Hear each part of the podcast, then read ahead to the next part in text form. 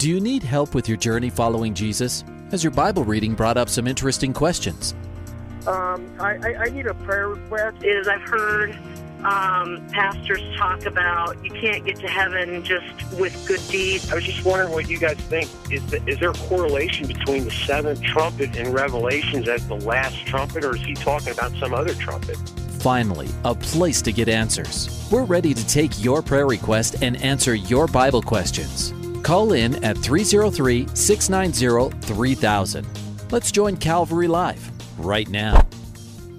Good afternoon. Welcome to Calvary Live. This is Pastor Nick Cady from Whitefields Community Church in Longmont, Colorado, taking your calls and texts on the air today. This is the show where you can call in with your questions about the Bible, or if there's anything going on in your life that you have questions about or that you'd like advice on. We'd love to talk with you and we'd love to pray for you with your prayer requests. So give us a call. The number to call is 303 690 3000. It's 303 690 3000. Or you can text us at 720 336 0897. Once again, that text line is 720 336 0897. We want to welcome all of you who are tuning in no matter where you're tuning in from. We know that there are so many of you who are listening live right now on Grace FM. We're broadcasting all the way from Cheyenne, Wyoming down to Pueblo, Colorado. So if you're listening on Grace FM, welcome to the program. We're so glad you're with us today. We also want to welcome those of you who are listening on our syndicated uh, broadcasts on the East Coast on Hope FM in Pennsylvania, New Jersey, and Maryland, as well as on Truth FM in Tennessee and parts of North Carolina and Kentucky.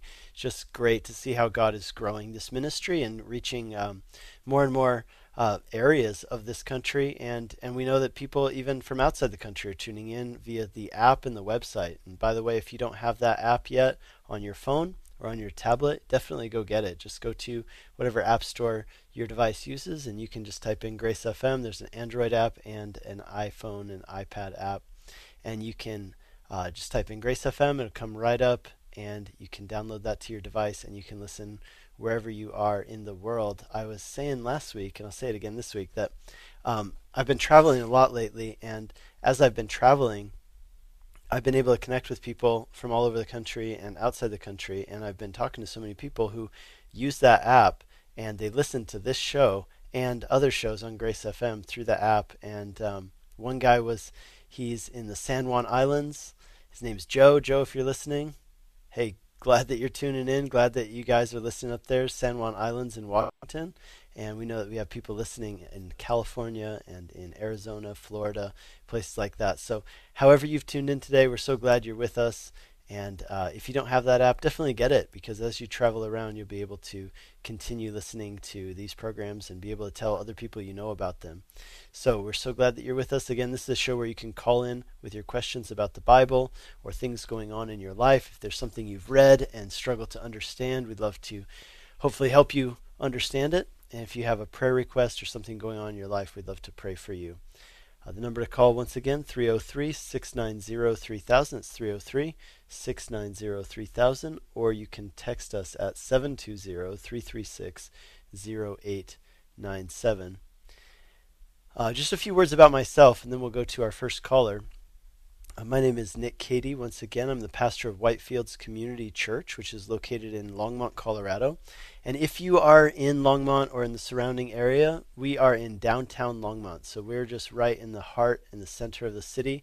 We're just um, we're at Longs Peak and Coffman, just the northwest corner of Longs Peak and Coffman, which is um, just one block west of Main Street on Longs Peak Avenue, which is uh, 7th Avenue if you're going by numbers, but Longs Peak Avenue, and then uh, Coffman Street. So we're right on the edge of Roosevelt Park in the St. Vrain Memorial Building. The address is 700 Longs Peak Avenue, so 700 Longs Peak Avenue, and we gather there on Sunday mornings at 10 a.m. And if you're in Longmont or you know people who live in Longmont, friends and family, we would love for you to send them our way, or if you, you're in the area yourself, come and worship with us. We'd love to have you visit us. We'd love to have you be a part of what God's doing. Really, a special thing going on at Whitefields. Um, I'll tell you more about that later, but just uh, it's a it's a good season at Whitefields, and we'd love to have you come and be a part of it. We love to study the Bible verse by verse. We have a great worship ministry and a great children's ministry. Um, our website if you'd like more information or if you'd like directions, listen to some past messages. Our website is whitefieldschurch.com. That's whitefieldschurch.com. And you can also hear us every weekday here on Grace FM on uh, at 2:30 p.m. So 2:30 p.m. Mountain Time, we have a show that airs, and uh, then also on Sunday mornings at 10 a.m. So if for some reason you're not able to make it to church on Sunday morning, tune into Grace FM. You'll hear our studies there, but you can also hear them every weekday at 2:30. Our show's called Life in the Field, and that's an allusion to the fact that we live our lives on God's mission field. Um, we're currently studying through the Epistle of James on Sunday mornings, which has been really good. And this past Sunday was Palm Sunday.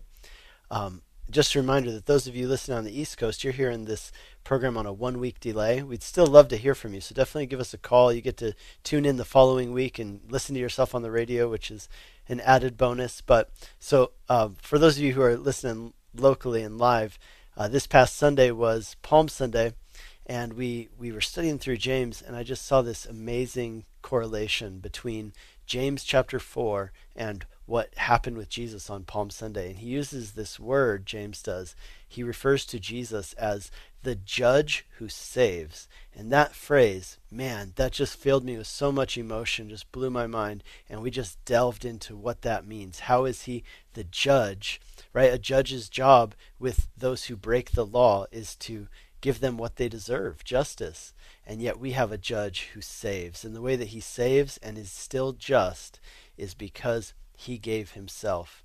And oh man, it was so good. So yeah, feel free to check that out on the website, whitefieldschurch.com. And this coming Sunday is Easter Sunday. And there's two things I want to tell you about. And then we're going to our callers. We've got all full lines, which is awesome. Two things I want to tell you about.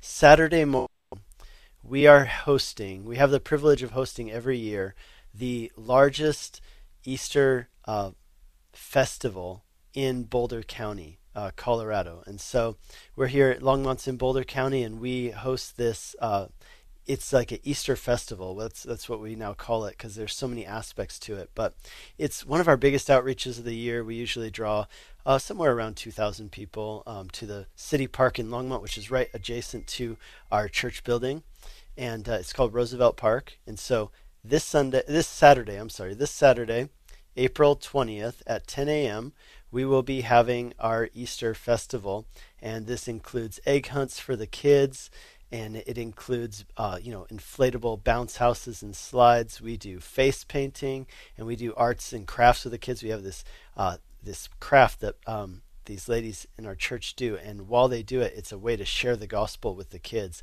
Then we do a puppet show, and the puppet show also shares the gospel message with the kids. And it's just kind of this great event for our community in a way that we can tell people about Jesus and the hope that we have because he is risen from the dead. So we'd love to have you. If you are in the area or if you know people in the area, let them know about it. It's this Saturday, April 20th from 10 o'clock a.m. until 11:30, and a lot happens in that hour and a half. So we'd love to have you there. Make sure you're there at 10, um, so you don't miss out on any of it. And Grace FM is actually going to be there as a uh, well, it's not really a vendor. They're there. They'll be there giving out T-shirts and stickers and free stuff and getting to connect with the community. So you know, there's so many people listening to Grace FM here in Longmont, and so we would love for you to come out and connect with them as well. And uh, yep, nothing for sale, by the way, at uh, at that booth. It's all for free. So if you like free stuff, which I'm guessing there's one or two of you out there who do, then uh, that's the event for you this Saturday, 10 a.m. Roosevelt Park in Longmont. And um, yes, absolutely, the grace of God is free. I just got a text message of that as well. Absolutely, it is, and that's what we'll be celebrating and hopefully introducing as many people to as possible. Um, and then the last thing before we go to our colors is this that this coming Sunday at Whitefields Community Church in downtown Longmont, we have two services. 8:45 a.m. and 10:30 a.m. So 8:45 and 10:30. The first service is a family service. So that means the kids are inside. It'll be a little bit shorter message and geared towards the whole family. And then the second service at 10:30 we'll have a full children's ministry. So that's birth to 8th grade. And we would love we would love for you to join us at one of those two services, whichever works best for you and your family. So 8:45 and 10:30 at Whitefields Community Church in Longmont this Easter. We would love to have you. If you need a place to worship, then come worship with us. Check us out online for directions, whitefieldschurch.com. Let's go to our first caller, Chris in Fountain, Colorado. Hi, Chris. Welcome to the program.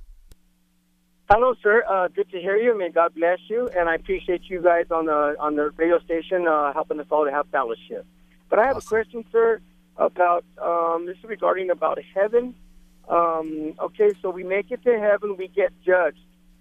Uh, some people go into the pit, the other people uh, get to go to heaven, which is here on earth.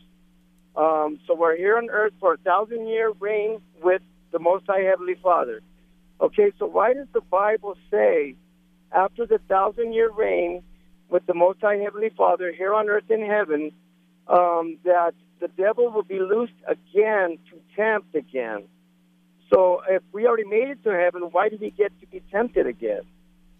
Yeah, and so here's the deal. There's a bunch of assumptions in what you've just said, um, and I agree with some of them, but I think that the there are some parts of your assumptions that are creating the issue with why you're wondering why Satan's released. But I'll just say this: no matter how you view that, it's a question. Why is Satan released at the end of the thousand-year reign of Christ?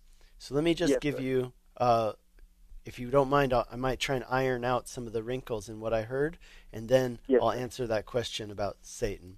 Okay, so what it's describing is this: that there will come a time when Jesus will return to the earth.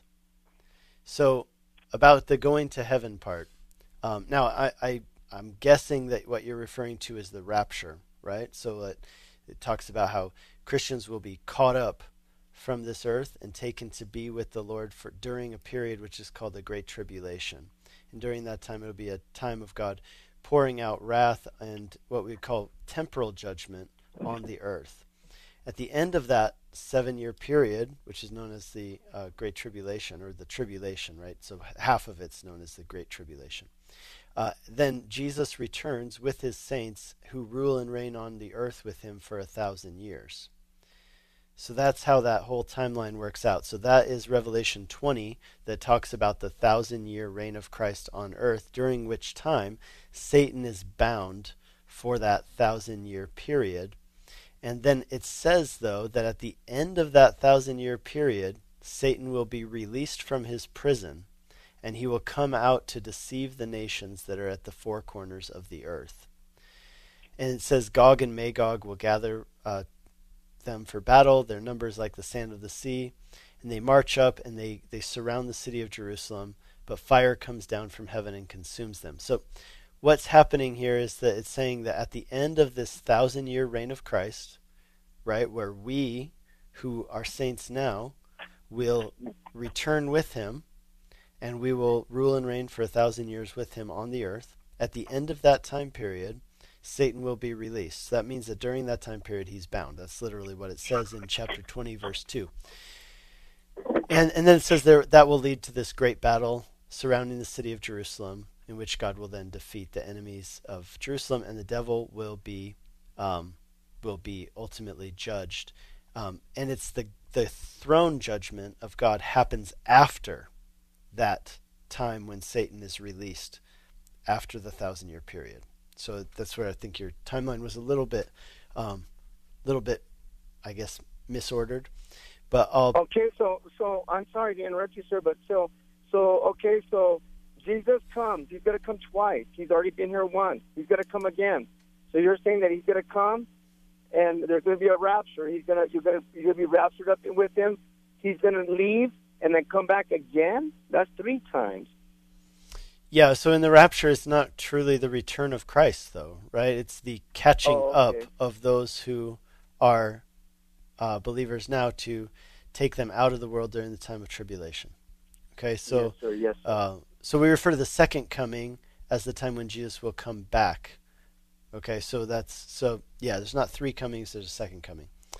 Um, now your question is why would he release Satan? I think there's one really good reason, and that is that um, during that time, thousand years, right, when Satan will be bound, there there are people who are living without uh, temptation, without you know seeing evil in the world, and it's actually going to be important for people born during that time to encounter those things and then make a decision to truly follow Christ. And so I think that's all it all it kind of comes down to. And then finally, there will be that last battle where um, where the armies will be defeated. Yes, sir. Awesome. You did. So I, I believe it'll be a, a test of faith. Is really what I think it comes down to.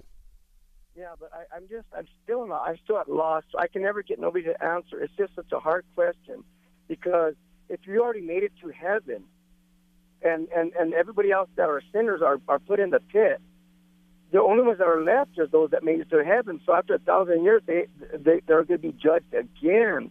And No, I don't no. understand So, see, that. that's Why? where You already made it to heaven. Right. So that's where your timeline is uh, a little skewed. Is That's that the the Okay. the living and the dead will be resurrected after that time of Satan being released. okay. Yes. Yes. So those now. thousand years, this is what you should understand: the thousand years is not a reference to heaven. Oh, you just gonna we're just gonna reign with him. Well, it ain't actually we're not actually made it to heaven just then. So it's we're still gonna have to wait a thousand years. We'll get to live with him a thousand years, but we still have a chance to slip up. Exactly. Oh wow, oh that just opened up another few questions. But I'll, I'll get back with you on that. And Pastor, I appreciate you so much, and I love you, my brother, um, and I love everything that you guys are doing. And, and I have a, a, a, a statement for somebody out there. I don't know who it is. Please don't give up. The Most High Heavenly Father loves you, and He's going to take care of you. Please don't give up. Awesome. Thanks for that message, Chris. God bless you. Thanks for the call. All right, bye bye. You're listening to Calvary Live. This is Pastor Nick Cady from Whitefields Community Church in Longmont, Colorado, taking your calls and texts on the air. The number to call is 303 690 3000. That's 303 690 3000, or text us at 720 336 0897. Let's go to Robert in Thornton, Colorado. Pastor. Hi, Robert. So, the question that I have for you today, sir, um, is um, my I've always been taught that the book of the Bible is from Genesis to Revelation, and then at the end of the Bible, you know, it says if anybody takes away from this or adds to this book, that they're going to feel God's wrath, uh, essentially. But um, a good friend of mine the other day came up to me and he was like, "Hey, have you read the book of Enoch?" And I said, uh, no. I was like, what, what book is that? And he's like, well, it's the very first book of the Bible. And I was like, no, the very first book is Genesis. And he he tried to tell me that um, that no, it's it was before Genesis, and then man took it out of the Bible. And I said, well, that's uh, I was always taught that that's not true. And I wanted to get your take on that. And the man that I that that brought this to my attention he's a very respectable man. I have the most respect for him. So I want to be able to talk to him with the most love and not be, um, I mean, how's the word? You know, I, I want to be respectable when I talk to him about this so that he doesn't get offended. Yeah. Okay, so the Book of Enoch, what is it? It's what's called an apocryphal book, and it's also what's known, and now this is probably some matter of dispute or discussion. It's also what's known as a pseudographical book. And so, what that means, pseudographical book means that something which uh, claims to be written by a particular person, but was not actually written by that person.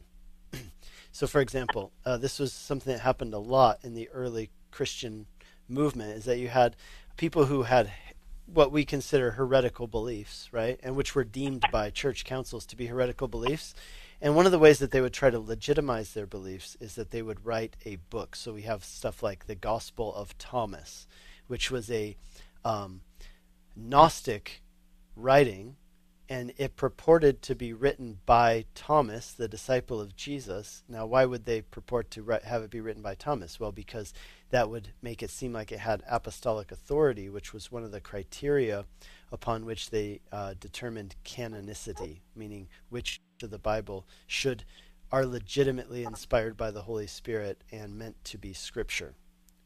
Um, and so, but that was a very common practice, right? So, whenever you wanted to legitimize your beliefs, like if I had some wacky belief, right, and I want to make it seem legitimate, then here's what I would do I would write something and then be like, oh, hey, guess what? We discovered this new writing and it's written by the Apostle Matthew, you know, or Matthias. And, and uh, he wrote this, and oh, the church has overlooked it, but we need to add it to our knowledge, and it has. Oh, and by the way, it backs up my weird doctrine that I had, and so that legitimizes it.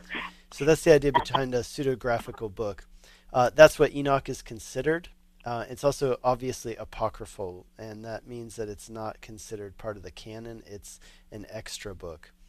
Um, here's a few things to know: is that uh, the book of Enoch uh, refers to something which has only been found, by the way, in the Ethiopic language. So that's really important, right? And so, you know, that there was a, a strand of Judaism that went down to Ethiopia. Even just recently, I was in Israel, and there are a lot of Ethiopian Jews in Israel. And there's the Ethiopian Jewish movement. There's also the Ethiopian Christian movement. Obviously, a majority of the country is Christian. But I think it's worth noting that uh, Ethiopian Judaism and and well, let's just stick with that. Ethiopian Judaism has differed. It's kind of diverged in a way from mainstream Judaism. And the fact that this book is only found in the Ethiopic language uh, should be assigned to us that this is not a canonical book or an inspired book. The other reason we don't believe this is inspired by God is because the Jewish people never considered it inspired by God. Um, you know, even if there was knowledge of it, which there clearly was, right? Because Jude mentions this book in his writing. So Jude chapter 1, because there's only one chapter, Jude verse 14, it mentions something from the book of Enoch, which means that the book of Enoch was known, and yet just because Jude refers to it doesn't mean that it's necessarily canonical, right? So he's referring to something which would have been known in that culture. Now, I, I can make references to plenty of things movies, popular music, um, popular books but that my reference to those things doesn't legitimize those things as being inspired by God. I can use an example from those things to make a point, but that doesn't mean that it's inspired by God. Uh, right. In fact, there are other examples in the Bible of people um, quoting from, you know, uh, either what we call apocryphal writings or writings that are not found in Scripture. Um, one of those would be Titus 1, verse 12, where uh, Paul quotes from Epimenides. it doesn't mean that we give additional authority, right, to Epimenides' writings. So, um, to end the to land this whole plane, uh, I'll tell you two things. First of all, Genesis isn't the first book of the Bible written. Uh, it would be the book of Job was most likely written before Genesis. So there's that. Uh, the okay. reason this guy probably believes that Enoch was written before Genesis is because Enoch lived before Moses lived, and Moses is the writer of Genesis. Um, you know, that's that's good logic. the The whole question is, what is this book of Enoch? Why is it not included in our scriptures? And um, there are a few things we know about the person Enoch, right? That he was a prophet of God, that he uh, preached, right? We're told that um, in the New Testament. And yet, uh, we have no reason to believe that the book of Enoch should be taken canonically or, or understood to be inspired. Furthermore, we know that, like at the time of Jesus, it was not included in the canon of Scripture, and one of the reasons we know that is because it was not found among the Dead Sea Scrolls. Right, so among the Dead Sea Scrolls, we have a copy of every book of the Old Testament except for Esther, and um, and then several other writings, but that was not one of them. So, I guess you know how do we determine? So, New Testament canonicity was determined um, by certain criteria, but it was based on the understanding of Jewish canonicity, which means the Jewish understanding of what was inspired Scripture, and no Jews ever right recognize the Book of Enoch as being scriptural there are a lot of writings out there, and a lot of writings that were um, that were respected writings, but that doesn't mean that they're canonical. So that's a different understanding. It means that they're inspired scripture for the purpose of all the things that Second Timothy tells us scripture is for, right? Like reproof, teaching, training in righteousness, these things. Great. Well, that, that totally answers my question. I appreciate all the information that you just gave me. Yeah, Um, absolutely, Robert. thank I hope you. you have a Thank you, fruitful Pastor, discussion with your for- friend. for your time. Absolutely. God bless you. Thanks for holding. All right. Bye bye. You're listening to Calvary Live. This is Pastor Nick Cady from Whitefields Community Church in Longmont, Colorado. Taking your calls and texts on the air today. We've got two open lines. The number to call is 303 690 3000. It's 303 690 3000. Or text us at 720 336 0897. Let's go to Angie in Denver, Colorado. Hi, Angie. Welcome to the program. Hi, Pastor Nick. How are you? I'm doing well. What's up?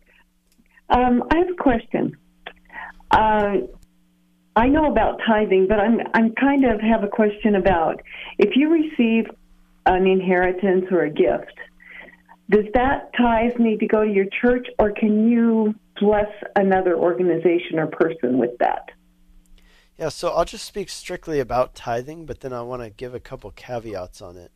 Um, I think that the the heart of the tithe in the Old Testament, particularly, was that the tithe was in, intended to be given to the ministry of the tabernacle and then the temple, and so that tithe was brought in like um, Malachi. Sorry, not Malachi.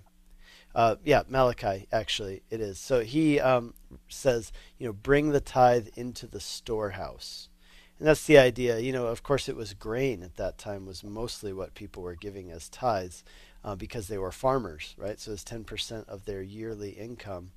And so they would um, bring that into a literal storehouse and they would, and then, you know, the temple, uh, people in charge of that, the Levites and stuff, they would use that either sell it or use it for you know needs in the temple. But the point is that um, it was centered around the worship of God in the temple. Now we have a little bit different situation nowadays uh, in a couple ways. One is that in Israel there was one temple, um, whereas we are dealing with you know local churches that we belong to. Now in in one way that principle still remains because those local churches have costs and they have needs, much like the temple did. And so we bring our gifts into the storehouse and use them for the work of God's work through for worship and for the furtherance of the gospel through the local church. Um, so that's that. Now uh, we're going to go to break in about 60 seconds. So I'm just going to give you a heads up, and you can hang with me through the break, or I can just continue answering your question on the other end. Um, but just a just a heads up that we'll probably have to take a break here in just a minute for two minutes. But um, yeah, so the New Testament principle is really this: that I believe that the principle of tithing still remains true, much like the principle of the Sabbath, in the sense of that, excuse me, that Jesus fulfills the Sabbath, and yet the principle of taking a day of rest to worship and rest is a very good principle that we should continue doing. So in the in the same way, I don't think that tithing is a law that we must follow as much as it is a principle that we are wise to follow. The New Testament principle or law, you might say, is that we give generously and that we give with the right heart. And I'll, I'll answer directly your question about your inheritance on the other side of the break. We're going to go to a break. We'll be back in two minutes time.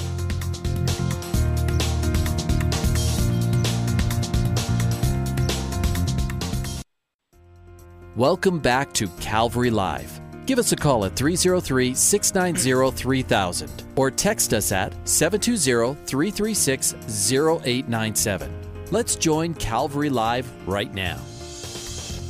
Good afternoon and welcome back to Calvary Live. This is Pastor Nick Cady from Whitefields Community Church in Longmont, Colorado, taking your calls and texts on the air today. We have two open lines right now, so give us a call. The number is 303 690 3000. It's 303 690 3000, or you can text us at 720 336 0897. The text line again, 720 336 0897. This is a show where you can call in with your questions about the Bible or things going on in your life. If there's something you've read in the Bible that you're not sure about, or something going on in your life that you have questions about, or a prayer request, we'd love to answer those questions and pray for you. Uh, so give us a call, two open lines, 303 690 3000. Let's go back to Angie in Denver, who had a question about tithing. Hi, Angie. Right. Um, so Angie, to directly answer your question about um, your inheritance, I think that you have the freedom to give that to whoever you want. Um, and I think that you'll be within, you know, the biblical commands, which are in the New Testament particularly, be generous just as God has been generous to you in Christ. In other words, and and you know, use what God has given you for the furtherance of the gospel. And so I think that if you know you know a great Christian organization or the such, you know, that you would like to give that minute that money to, I think that would be a huge blessing to them. And I think if you have a conviction to give it to your local church, I'm guessing your local church would be hugely blessed by it as well. Uh, I just think you have the freedom. But you know, it's not a huge amount, but um, I I do tithe regularly, but I just feel like I would rather give this actually to a mission uh, mm. family through um, Calvary Aurora that awesome. has touched my heart. So I was, you know, I had I was conflict about it, and so this yeah. answers my question. Thank you. Yeah, and so you know, Angie, I just tell you this: I think that really the principle of the tithe applied most particularly to regular income. So it sounds okay. like, yeah, and so I think uh, on this in this case, not only uh, I think that's just one more reason why I would tell you that I think you have the freedom to uh, spend that as you prayerfully consider. And um, yeah, I think that um, I think that missionary family would be very blessed. You know, my wife and I were missionaries for many years, and uh, we would have been hugely blessed by something like that. Okay, sounds good. Thank you, Pastor Nick. You bet. God bless you. You're listening to Calvary Live. This is Pastor Nick Cady from Whitefields Community Church in Longmont, Colorado. Taking your calls and texts on the air. We have all open lines right now. So we went from having full lines and nobody able to get through to having completely open lines. So if you were trying to get through earlier, now's your chance to call in. The number is 303 690 3000. It's 303 690 3000. Or you can text us at 720 336 0897. Once again, the text line 720 336 0897. We had a question texted in in regard to um, why does the Bible say that God is a jealous God, and what does that mean? Uh, it's a good question. You know, I have a friend of mine who is not a believer, and I remember talking to him about this once, about the Bible, and, and telling him about my faith. And he told me that one of the things that really tripped him up about the Bible was that it says that God is jealous.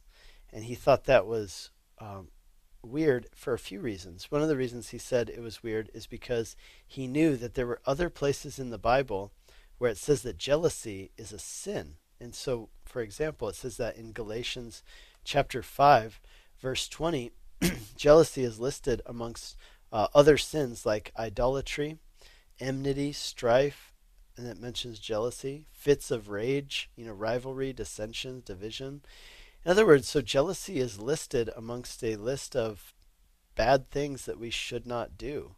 And so my friend, you know, was asking the question, well, then how can it be that uh, the Bible, then God describes himself as a jealous God? And, um, and the answer to that question is really this it is two understandings of the word jealousy. And we really need to differentiate, uh, you know, when we between these two forms of jealousy. And uh, one of them, I'm just pulling up some notes right now as I answer this question. One of those forms of jealousy is what we would also call envy. So it's like a synonym of envy. And that is the kind of jealousy that the Bible is very clear on saying that it is not good, right? So jealousy is bad. Uh, so feeling envy uh, towards someone for their achievements or their advantages. But there's another definition of jealousy which is really positive and that is uh, defined by the dictionary as this being fiercely protective or vigilant of one's rights or possessions. So let me read that again, because this is really what the Bible's talking about when it says that God is a jealous God. Fiercely protective or vigilant of one's rights or or possessions. See, the the reason why um, when it comes to like the reason why there's a problem with, let's say, jealous boyfriends or jealous girlfriends, right, who get really upset when their boyfriend or girlfriend is uh, talking to someone of the opposite sex and they, they get really upset, and then, you know, that can be a problem that, oh, it's a jealous boyfriend.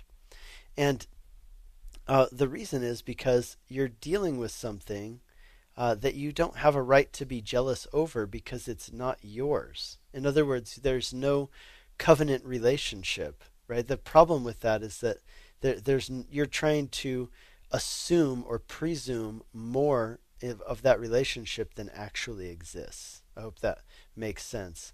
Um, you remember that with God, though, like in James chapter 4, there's this sentence that says this that God yearns jealously over the Spirit he has made to dwell in us. And that's actually really good news. See, see the reason why people think that jealousy is a bad thing and, and it often is a bad thing, clearly, like Galatians 5 tells us, is because jealousy speaks of insecurity, it speaks of pettiness. But with God, it's the other kind of jealousy, being fiercely protective and vigilant of one's rights and possessions. Um, and it's that idea that God made us, He created us, He put uh, life inside of us. And therefore, uh, when we go astray, this is why it's such good news. He's jealous over us in the sense that he doesn't just passively sit by and say, okay, well, whatever. If you want to do your own thing and reject me, then fine. And, and just kind of moves on with his life. No, he, he wants you. That's what that means. And that's really good news that he wants you and he pursues you. And um, and so that's the idea. And i think it's more akin you know to marriage because really god describes his relationship with his people.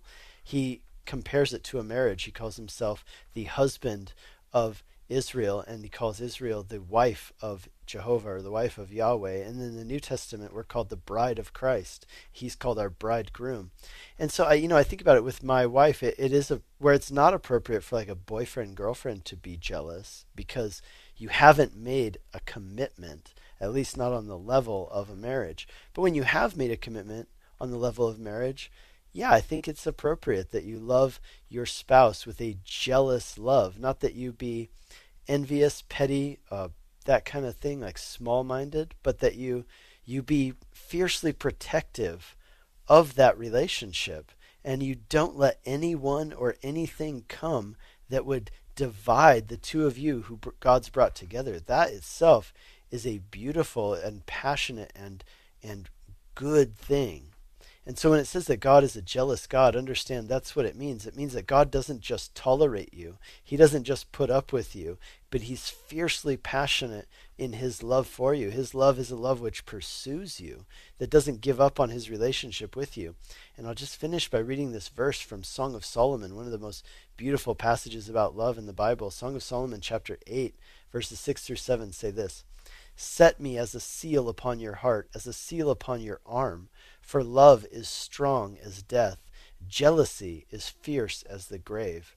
It flashes, or its flashes are flashes of fire, the very flame of the Lord. Many waters cannot quench love, nor can floods drown it. That's the kind of love that God has for us. It's that un, unquenchable, you know, it's that jealousy, fierce as the grave.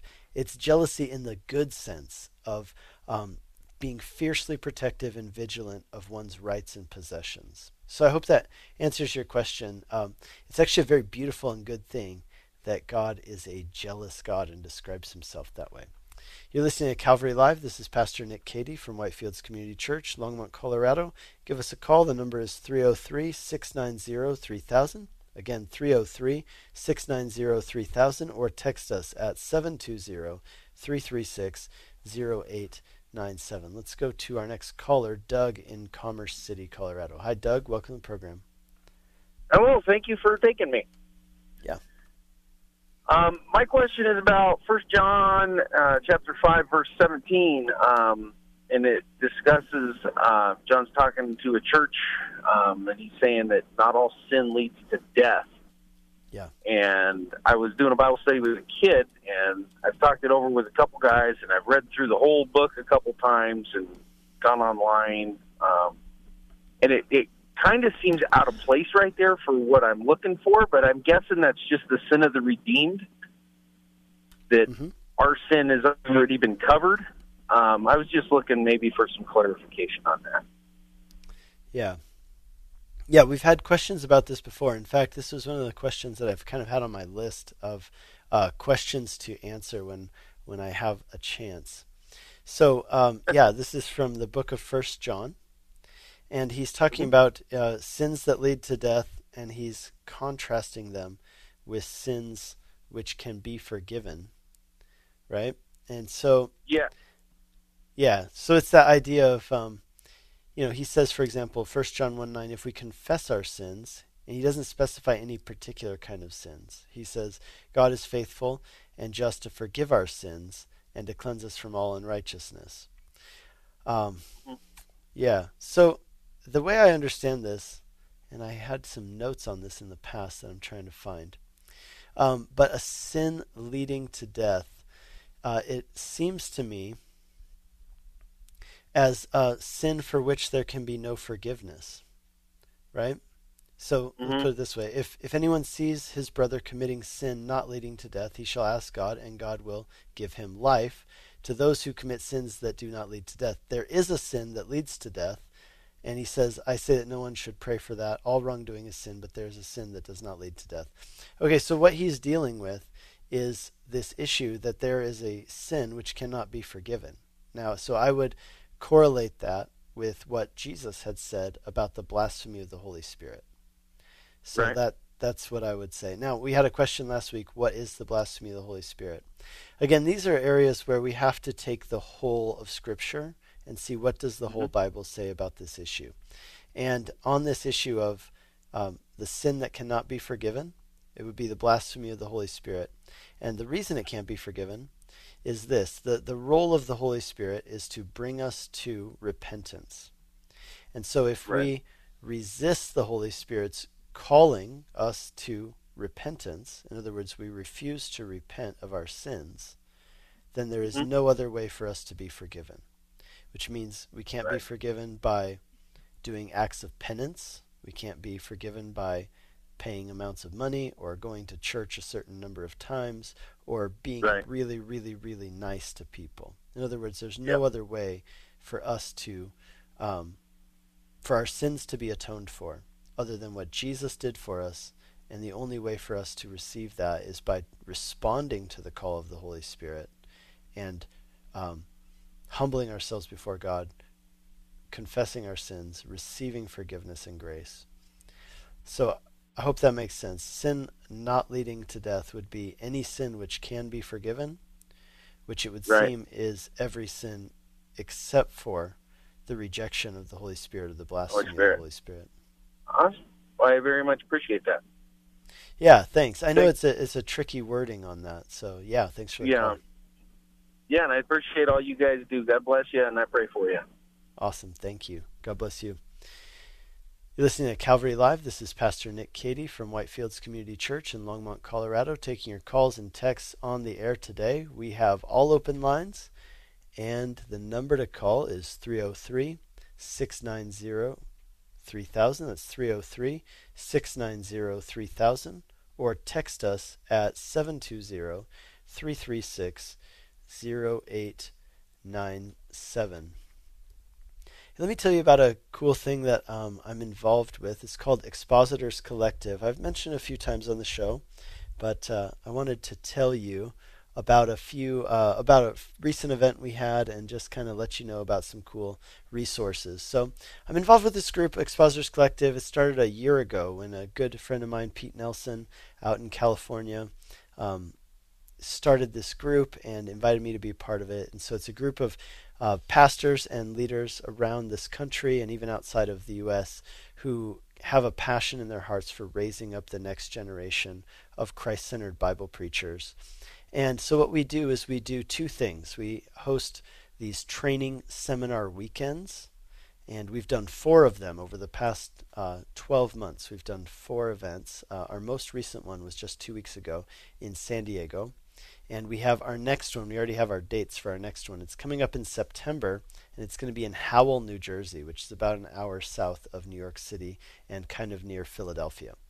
So what we do is we do these training weekends. They're um, you know two day immersive learning experience where we get pastors from the area where we hold the events to come out and we train young people in you know all aspects of preaching from homiletics to you know how to break down a passage of scripture and divide it up and then you know how to present it how to create an outline and then also aspects of character and uh, finding your voice and letting God use you. So it's a it's a great thing, and we've seen God use it in the lives of hundreds of people so far over this past year, and it's uh, gaining momentum, really picking up speed. I just had a big um, conference call meeting about it today, planning our New Jersey event. So the dates for that are September 20th and 21st. So maybe some of you who are listening on the East Coast make note of that. Um, our website is being updated at the moment, but do check out our website as well, expositorscollective.com. So expositorscollective.com, and we're going to have more information on that website um, as we get closer to the New Jersey event. But we would love for young people uh, in that New York, New Jersey, um, and into Philadelphia area come out for the Expositors Collective. Uh, we keep the cost really low, and it's just a time where pastors, you know, on their own dime, come out and they pour into young people, young men and women. That's an important aspect of it um, who are interested in becoming better uh, Bible teachers and presenting God's Word, or even knowing how to uh, divide the Word rightly for themselves. So, expositorscollective.com. Now, I told you we had two aspects of it. I told you about one of them, which are these training weekends. Um, the other really cool aspect of this is that we have a great podcast. And so the podcast includes interviews. We've interviewed several guys from here in Colorado, including myself and Pastor Ed Taylor. Uh, we did one with the pastor of Calvary Chapel in Greeley recently. And so that is going to be airing soon. So definitely check out that podcast in whatever podcasts uh, app you use. Just go in there and search Expositors Collective, and it should come up right away. And we'd love for you to connect with us over that. Let's go back to our call lines. We've got uh, Jim in Greeley, Colorado, on line one. Hi, Jim. Hi. um, my question is um, in the Bible, it says uh, if there's any sick among you, to, to go before the elders of the church and have them pray for you, anointing them with oil. Well, um, I've never. How come that's not practiced in the church nowadays? Because I've never seen that t- take place. I, uh, they I mean, they are prayed for, but I've never seen them anointed with oil. Yeah, Jim, I think that's going to depend on the particular church you go to. And um, so it's really hard for me to answer why your church doesn't do that. I know that um, you know that's a practice in many of the churches that I'm familiar with, and it's exactly because of that verse in James five that encourages anointing with oil. Now let's remember what the oil is and what it symbolizes. Oil in itself doesn't have any uh, magical properties, right? So it's not like it has any kind of extra spiritual properties. Here's what the oil represents. It's like so many things in the Bible, where it was a t- what we might call a touch point. In other words, it's a tangible thing that helps draw out the faith of the person.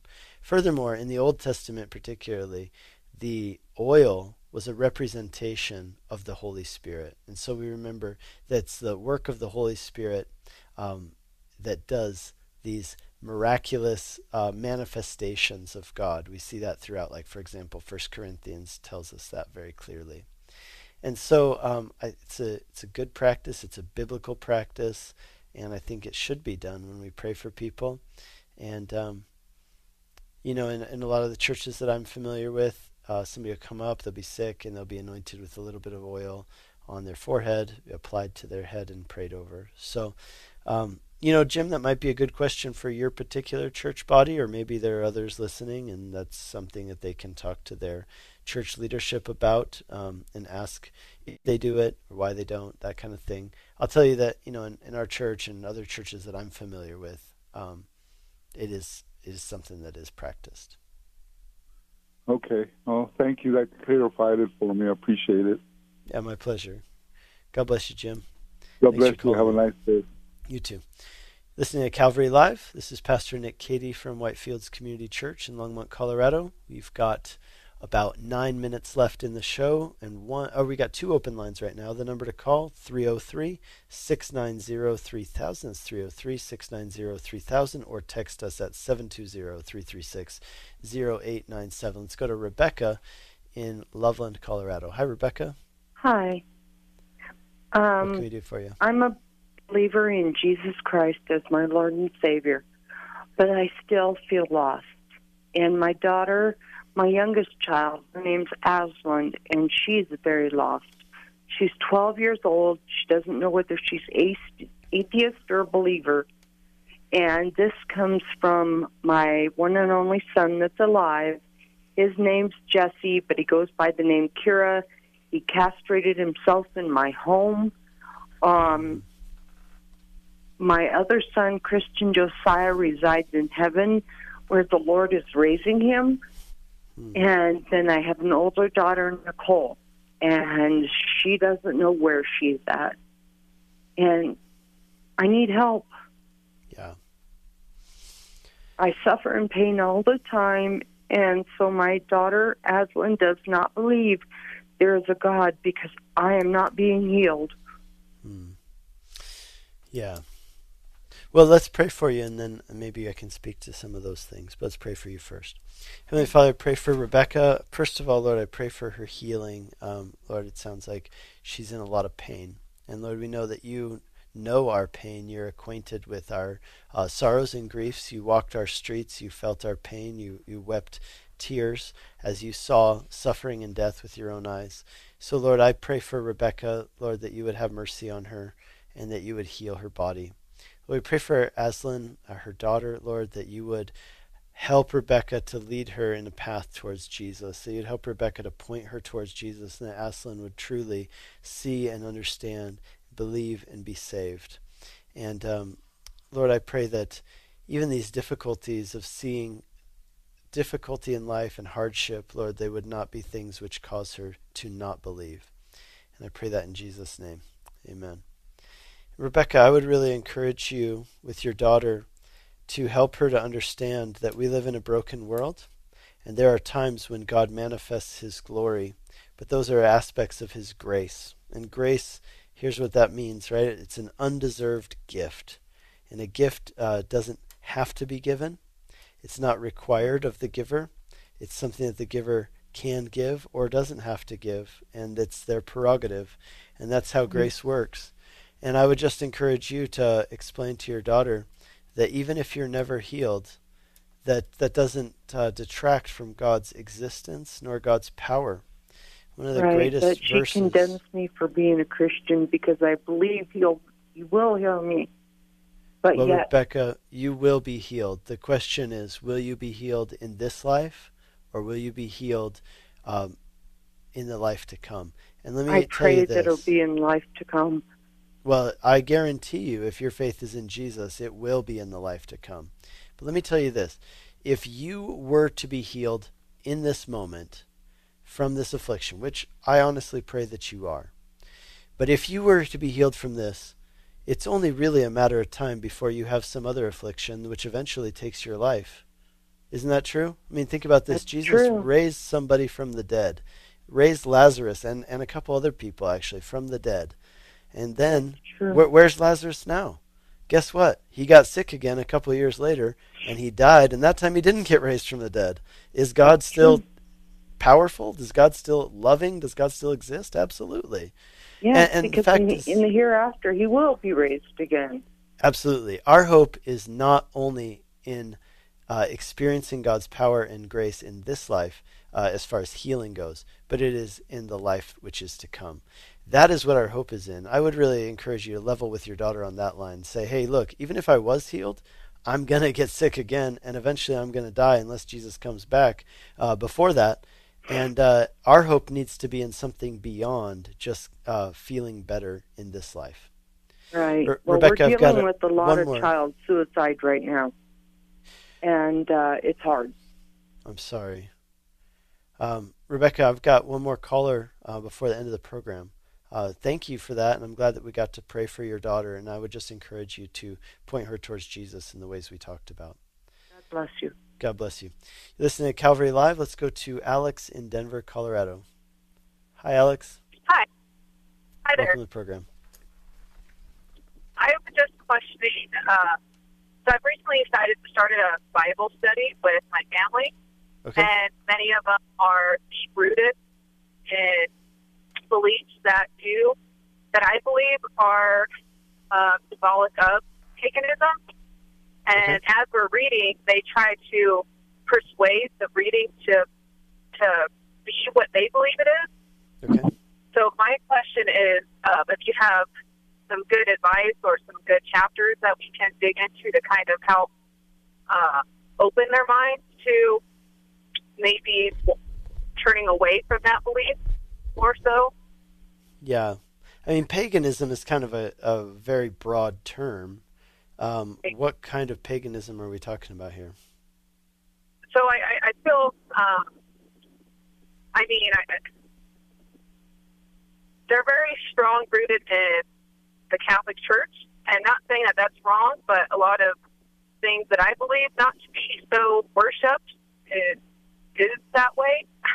So Well, if you're talking about the yeah, so I, I assumed that you were talking about something like Wicca or something like um, you know worshiping the earth or created things. In which case, if anybody's listening, that is what they're questioning about. I would point them like, for example, the Romans chapter one, which talks about the what we call the opposite of evolution. We call it the devolution of man, right? Where so people get into sin and they devolve into worshiping created things like the earth, etc. So Romans 1 is a great chapter if you want to talk to somebody about that.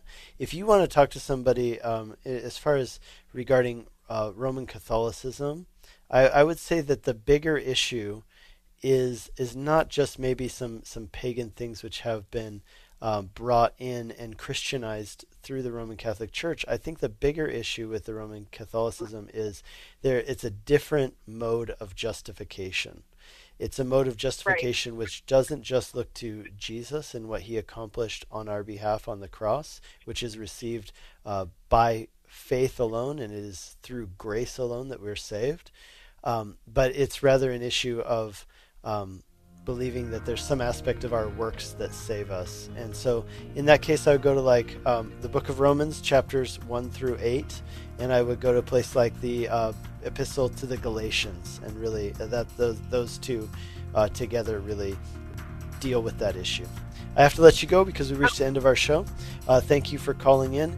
God bless you. You've been listening to Calvary Live. My name is Pastor Nick Cady from Whitefields Community Church. Have a great evening. We'll see you next time. You've been listening to Calvary Live. Tune in next time for prayer and God's Word.